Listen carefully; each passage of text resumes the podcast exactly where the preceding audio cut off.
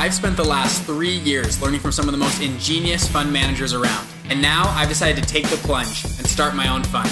The real question is, how will I do it? With no investors and without an Ivy League degree, this podcast is going to give you the answer. Join me and follow along as I share mine and other stories as we start and build multi-million-dollar investment funds. I'm Bridger Pennington, and this is Investment Fund Secrets.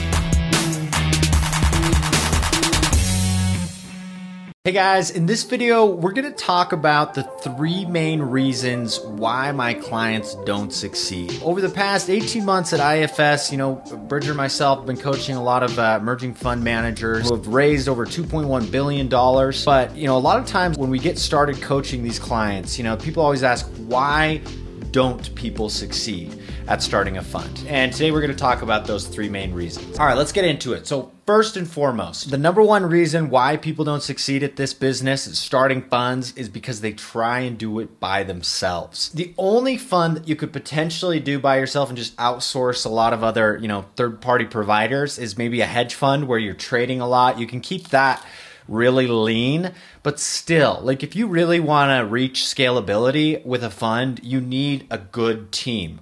We talk about it a lot in the course, but you need capital raisers, you need a fund manager, and you need an expert investor. And now, if you don't have a lot of experience yourself, we talk about this in other videos, but leverage other people's expertise. That's when you need to start thinking about, well, maybe I do need a board of advisors, or I need an investment committee that can help me throughout this. Regardless, if you think you can tackle it on and you don't want to pay anybody, then you're probably not gonna. It's probably not gonna work out.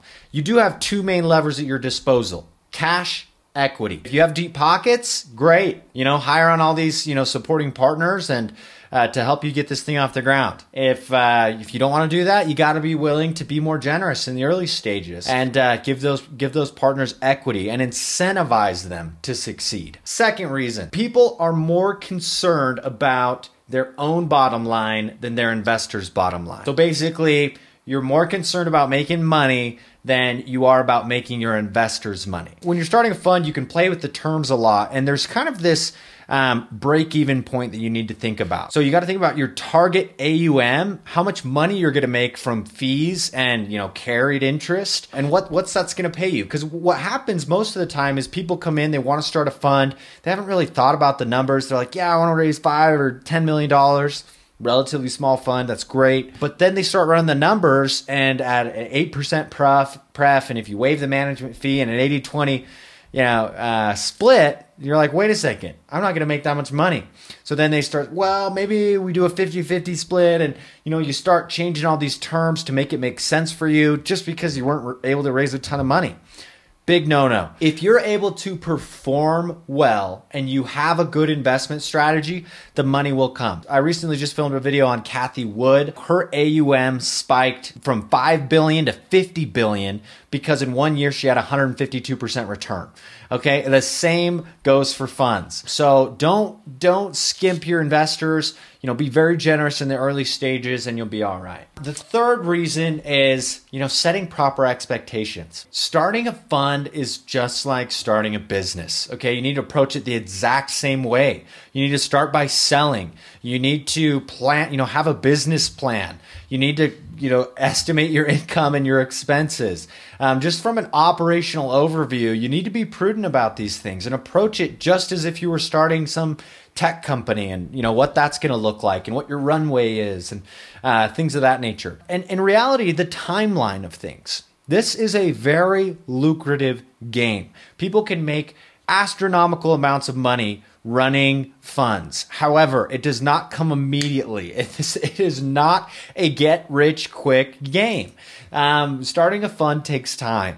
And obviously, the more money that you have under management, then the more it makes sense, the more your investors make, and the more you make. Like, KPI is AUM for you. Just bringing on more money, because that allows, the portion of your carry and any fees that you're charging, that improves your paycheck. So, and then just the timeline. Right? The 2 biggest bottlenecks in starting funds is usually your legal, which can take 60 to 90 days. So some people come in, they're like, hey, I want to start a fund. And I'm like, when do you want to get going? 30 days from now, not going to happen. Unless you already have your legal filed. Like that's, you know, 60 to 90 days is probably appropriate.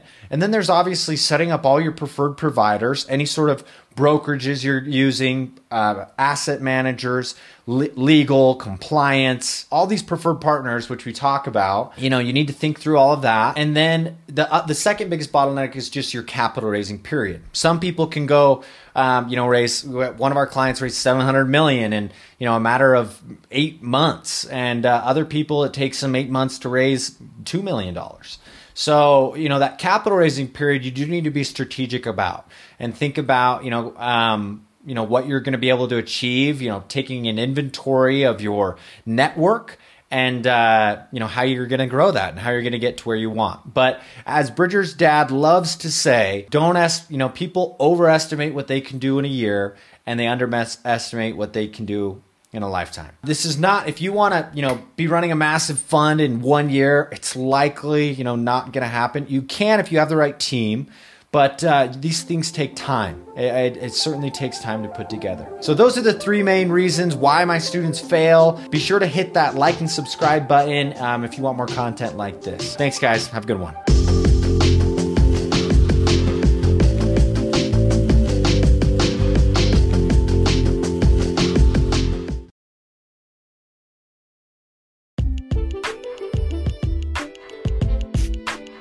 Hey, it's Bridger here. I have 4 free and simple ways I can further help you to scale your business or fund. Number 1, I have a YouTube channel with, actually, I don't, to toot my own horn, I think it's decent content on there. Go check it out. Bridger Pennington is a YouTube channel. We go very deep on funds. Number 2, I have a 1-hour free training at investmentfundsecrets.com. We go very deep into how to actually start and scale your very own fund from ground zero. Number 3, you can join our free private Facebook group of like-minded people like me and you that go out and launch and scale funds. I go live in there once a week. The name of the group is Investment Fund Secrets. And then number 4, finally, I have a free PDF guide on how to actually launch and scale your fund. If you go to investmentfundsecrets.com/guide, you can download that guide. Now, finally, people always ask me, Bridger, can you help me one-on-one? Can we work together? Yes, I don't want to talk about that on here, but if you want to learn more, message me, Bridger@investmentfundsecrets.com, or just DM me on Instagram. Thank you guys, and I'll see you in the next episode.